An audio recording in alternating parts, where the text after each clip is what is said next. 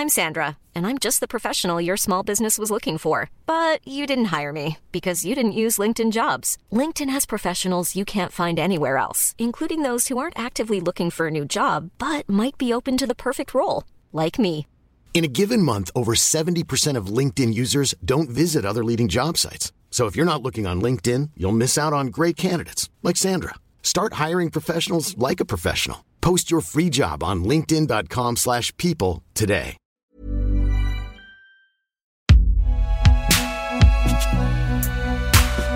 Un podcast Binge Audio. Salut, c'est Thomas Rozek.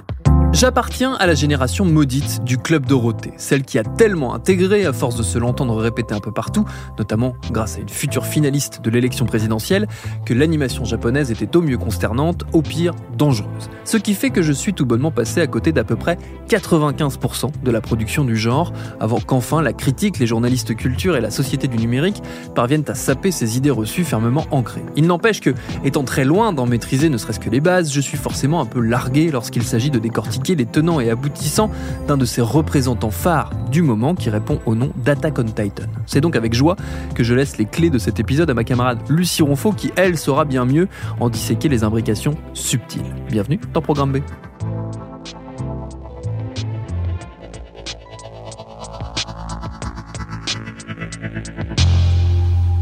Salut, c'est Lucie Ronfaux.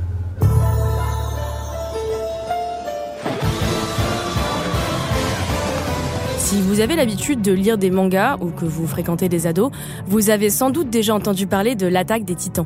Ce manga d'Hajime Isayama, qui a commencé sa parution en 2009, est un phénomène, au Japon comme à l'international.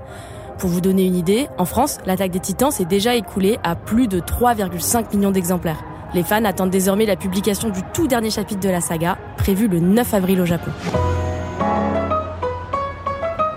Dans l'attaque des titans, l'humanité a été ravagée par des titans, d'immenses monstres sanguinaires.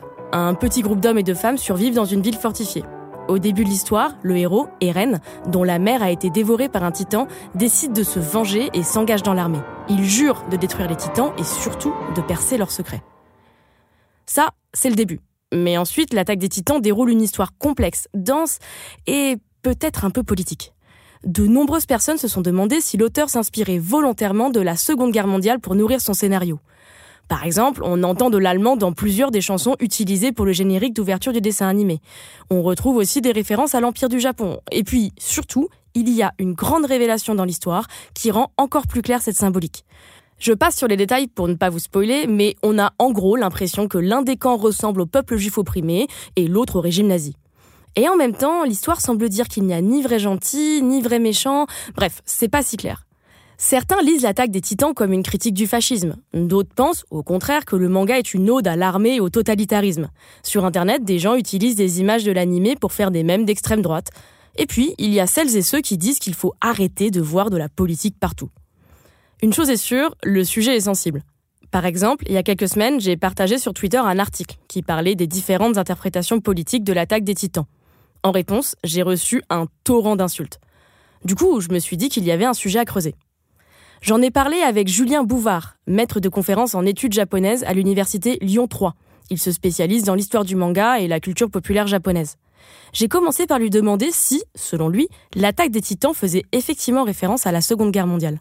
Oui, voilà, je pense que vous avez bien résumé les problématiques de, l'attaque euh, des titans. Euh, effectivement, il y a énormément de références esthétique à, euh, à l'Europe. Euh, donc tout ce, tout ce mur, cette société à l'intérieur des murs, notamment copié d'un village allemand, semble-t-il. Et il y a énormément de, références. Alors bien sûr, à, donc à, l'Allemagne nazie, mais aussi de manière un peu plus éparse, quelques petites références à des généraux japonais, notamment un de la fin du 19e siècle, qui est un petit peu, connu et qui aurait euh, servi de modèle pour le personnage de, Pixies. Euh, donc oui, il y a quand même des, petits indices qui nous laissent penser que Isayama, donc l'auteur du manga, euh, veut nous dire quelque chose sur cette histoire-là, ou en tout cas sur ce que ça peut porter sur les questions de guerre, de Seconde Guerre mondiale plus précisément, mais aussi de ségrégation, de coexistence entre les peuples, etc. Donc finalement, toutes ces analyses politiques qui existent et qui sont développées parfois par des fans ou par certains journalistes voilà, qui écrivent dans différents médias, notamment sur Internet, elles sont pas du tout à évacuer, moi je pense. Euh, c'est pas parce qu'une œuvre est issue de la culture populaire qu'il faudrait la disqualifier, euh, bien au contraire. Euh, même si c'est vrai que ces débats-là, euh, comment dire, amènent énormément de, de polémiques.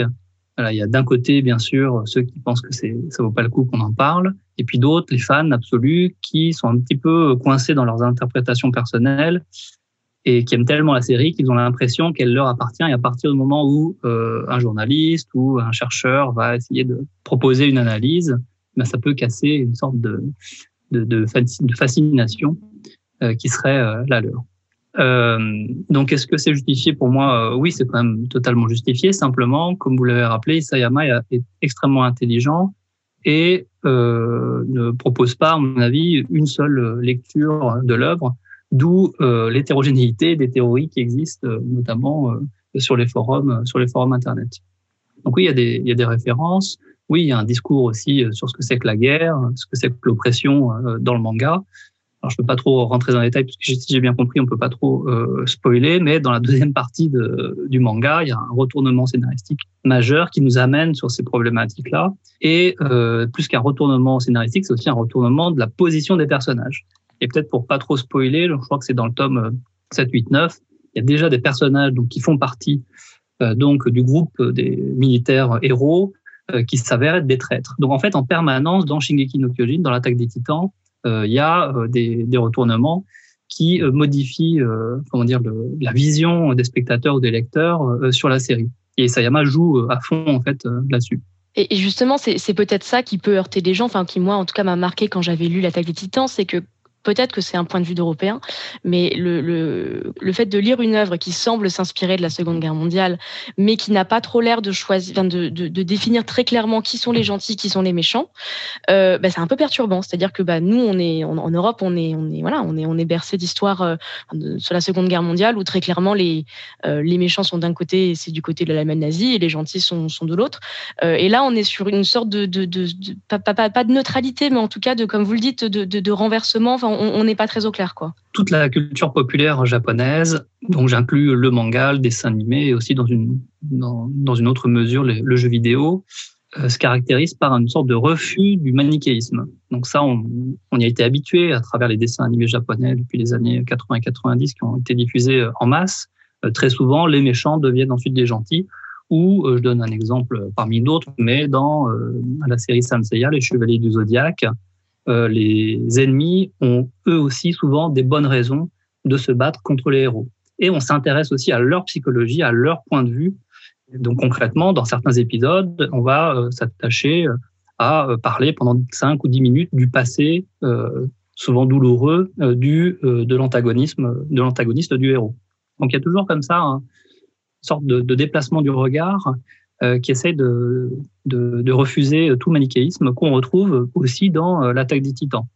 Et euh, en fait, dès qu'une série euh, commence un petit peu à faire polémique sur son côté politique, ce qu'on peut quand même remarquer, c'est que les auteurs de manga essaient toujours de contrebalancer ça avec autre chose.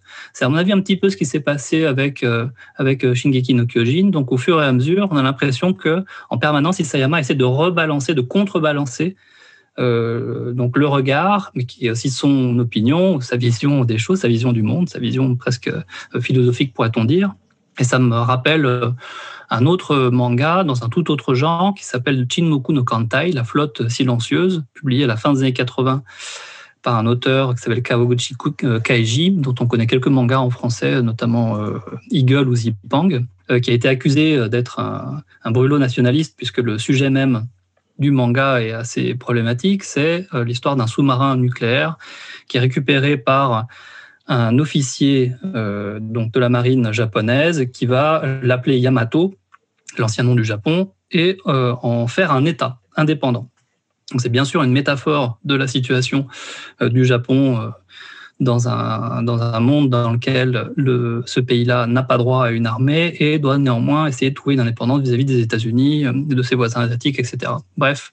Et donc, ce manga qui a été accusé de nationalisme eh bien, a tourné au bout de, quelques tomes en réalité vers des thématiques qu'on pourrait plus comment dire plus aisément associer à la gauche euh, avec euh, une sorte de, lien avec l'ONU euh, l'idée de détruire les frontières nationales pour créer un gouvernement mondial démocratique dans lequel les peuples pourraient de manière égalitaire participer au choix du monde. Enfin bref il y a comme ça une sorte de, de en permanence de contrebalance entre des thématiques pour essayer de garder non pas une neutralité, mais une, complexité euh, qui caractérise aussi les, les, mangaka euh, contemporains, je crois. Et, d'où ça vient, ça, cette envie justement de, toujours contrebalancer? Est-ce que ça s'explique par l'histoire du, Japon? Est-ce qu'il y, y, a une raison pour cela? Comment est-ce qu'on peut l'analyser? Bon, c'est une large euh, question. c'est un peu difficile d'y répondre en, quelques minutes. Euh, bon, bien sûr, la position du, Japon dans l'histoire est, complexe et ambiguë. Euh, c'est un pays qui a été autant attaquant, agressif auprès de ses voisins asiatiques qu'il a été également victime, comme on le sait tous, deux fois euh, donc euh, par l'arme atomique notamment, et par de nombreux bombardements américains euh, qui ont fait des centaines de milliers de, morts sur le sol japonais. Donc la position de la population vis-à-vis de, la guerre, c'est une volonté farouche de pacifisme. Ça, c'est clair et net. Et encore aujourd'hui, les sondages montrent que les Japonais sont attachés à l'article 9 de la Constitution qui interdit au Japon d'avoir, de détenir et de faire usage donc d'une armée, une force de frappe militaire. Et donc, voilà, ça crée une sorte d'ambiguïté, en quelque sorte, hein, qui pourrait, comme ça, expliquer euh, ces messages parfois ambigus dans la, culture populaire euh, destinée euh, aux enfants, notamment, depuis 1945. Pour revenir à l'attaque des titans, ce que je trouve intéressant, mmh. c'est donc Hajime Isayama, qui est qui a toujours réfuté, quand on l'interroge à ce sujet, que son œuvre portait un, discours politique. Euh, je relisais une vieille interview de lui dans, le magazine français Kaboom, qui date de 2016, et euh, à ce sujet, il disait, je cite, Je vois bien que dans beaucoup de pays, même dans le domaine du divertissement, les artistes s'expriment sur un plan politique et critiquent la société. Personnellement, je ne me sens pas qualifié pour cela ce qui est une réponse qui, moi, m'a étonnée parce que, euh, que ce soit dans un sens ou dans l'autre, il me semble que, il me semble que l'attaque des titans est une œuvre qui porte un, discours euh, qui est politique. Euh, comment est-ce qu'on peut expliquer cette espèce de, de, paradoxe? Il n'existe que très peu de mangaka aujourd'hui qui assument porter un discours politique clair. Et quand ils existent, euh, ils sont souvent critiqués sur Internet. Bon, c'est le cas pour, euh, par exemple, Kobayashi Yoshinori, qui est un dessinateur d'extrême droite, mais c'est aussi le cas pour des dessinateurs plutôt placés à gauche, euh, qui, dès qu'ils mettent euh, quelque chose d'assez net dans leur manga, euh, se retrouvent assaillis de messages sur Twitter, etc. Et je pense que, voilà, je pense que c'est difficile aussi hein, pour des auteurs commerciaux, je le rappelle, hein, donc ils doivent être publiés par des grandes maisons d'édition, d'assumer un discours politique clair. Ce qui est sûr et certain, c'est qu'à mon avis, Isayama a une sorte de, comme beaucoup de, japonais et d'artistes japonais, une sorte de fascination pour l'esthétique guerrière et militaire. Euh, alors peut-être qu'il l'assume pas forcément, euh, ce qui fait pas de lui non plus un affreux nationaliste, un méchant néo-fasciste ou que sais-je. Euh, je pense qu'il partage un goût esthétique pour cela, euh, comme, euh, comme le font, je sais pas, Anno Hideaki, euh, Miyazaki Hayao et en fait plein d'autres réalisateurs de films d'animation ou dessinateurs de manga qui adorent les engins militaires, mais qui sont pas voilà forcément non plus des militants voilà pour le retour du euh, Japon euh, impérial façon Deuxième Guerre mondiale. Alors justement, ça, ça me fait une bonne transition sur mon autre question, qui était donc l'autre aspect intéressant de l'attaque des Titans, c'est qu'on suit une armée. les, les, les, héros et les héroïnes euh, sont des soldats, des soldates. Alors c'est clairement pas le, premier manga à, faire cela. Hein. C'est quelque chose d'assez récurrent. Est-ce que pour vous, l'attaque des Titans, c'est un manga qui glorifie le militaire? Alors bah oui et non. en fait, obligé de répondre oui et non à chaque fois hein, à propos de, de, Shingeki no Kyojin. Effectivement, un Shinzo Sasageyo, donc c'est vraiment le, slogan hein, des, héros euh, de, l'attaque des Titans. Donc c'est offrir son cœur, dans le sens offrir son âme. Donc il y a effectivement une, une sorte de romantisme, euh, une esthétisation euh, du rôle des militaires dans cette dans cette histoire. Alors ça rappelle aussi certains passages de l'histoire euh, réelle, pour le coup, du Japon.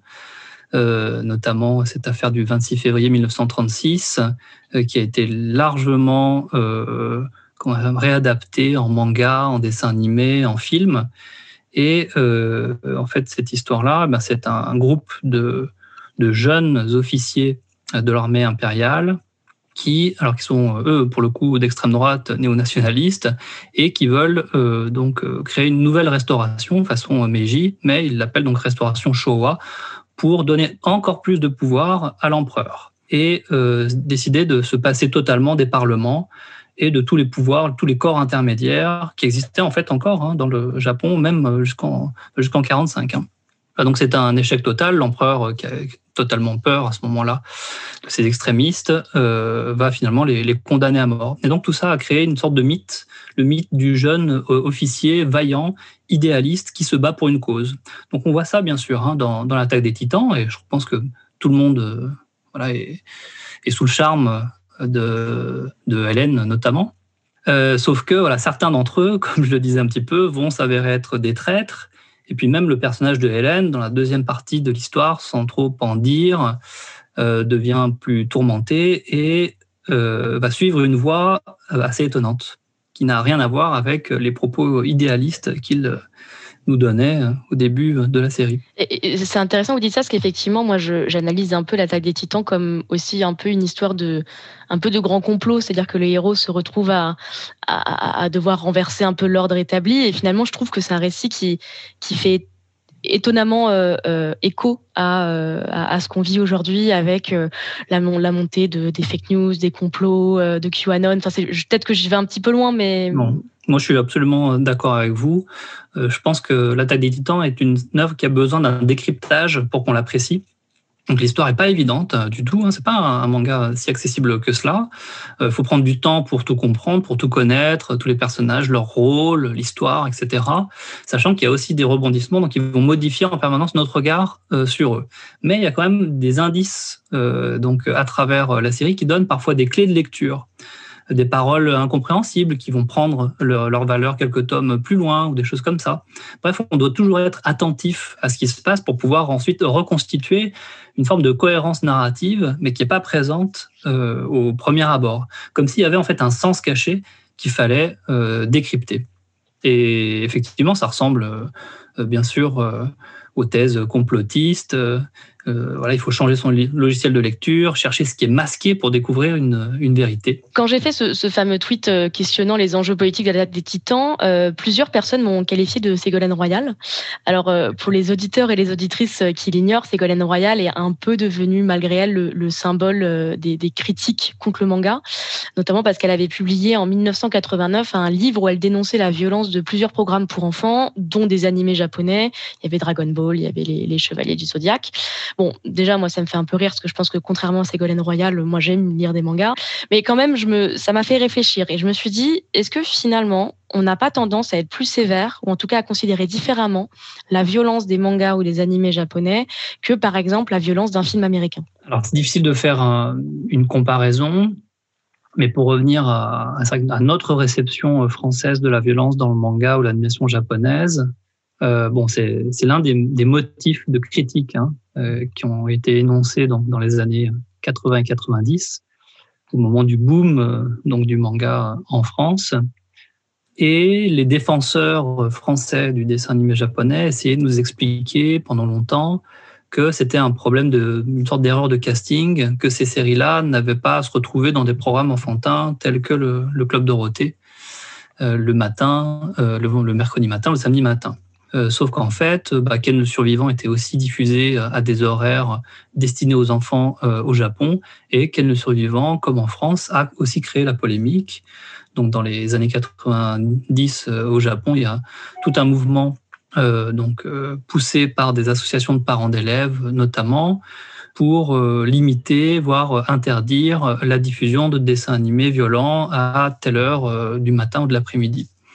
Donc en fait, ces problématiques-là, elles existent aussi au Japon et elles sont très anciennes puisque les mangas dont sont issus ces, dessins animés, euh, dès les années 1950, créaient des, controverses euh, relayées euh, par la presse et poussées par ces fameuses associations donc de, parents d'élèves pour donc dans le but d'interdire ou de limiter leur violence. En En fait, dès les années 50, les petits japonais lisaient les histoires, par exemple, de Hirata Hiroshi, où des samouraïs découpaient leurs adversaires au katana.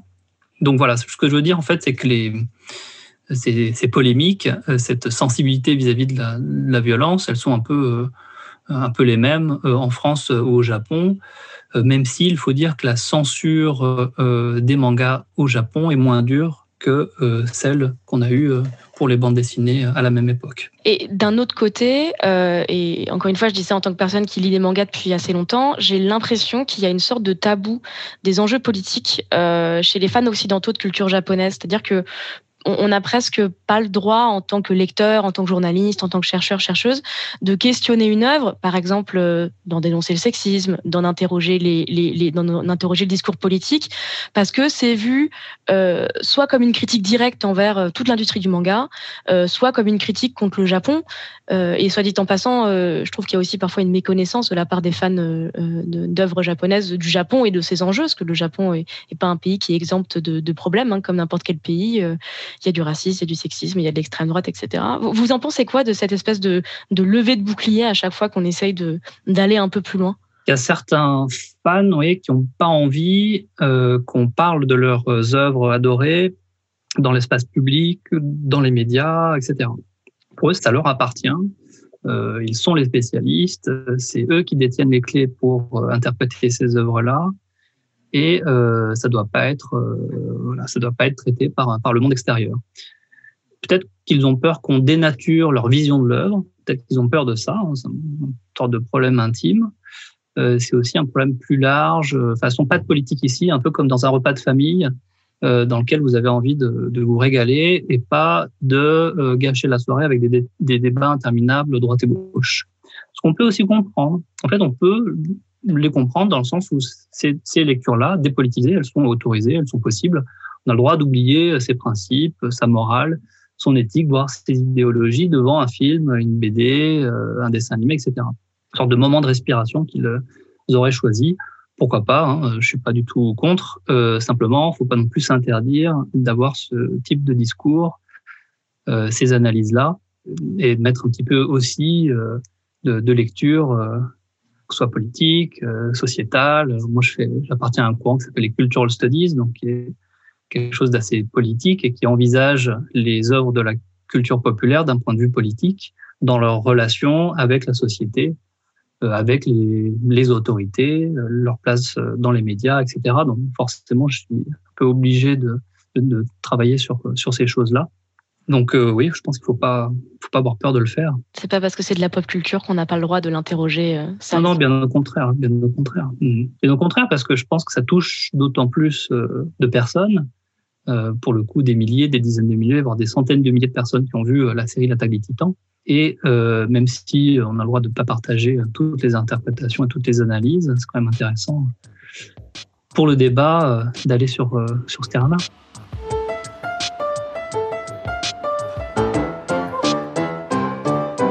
Merci à Lucie Ronfaux et à Julien Bouvard, son invité pour cet épisode de Programme B, qui est un podcast de Binge Audio réalisé par Geoffrey Puitch et préparé par Lauren Bess. Abonnez-vous sur votre appli de podcast préféré pour ne manquer aucun de nos épisodes. Facebook, Twitter, Instagram pour nous parler. Et à demain pour un nouvel épisode.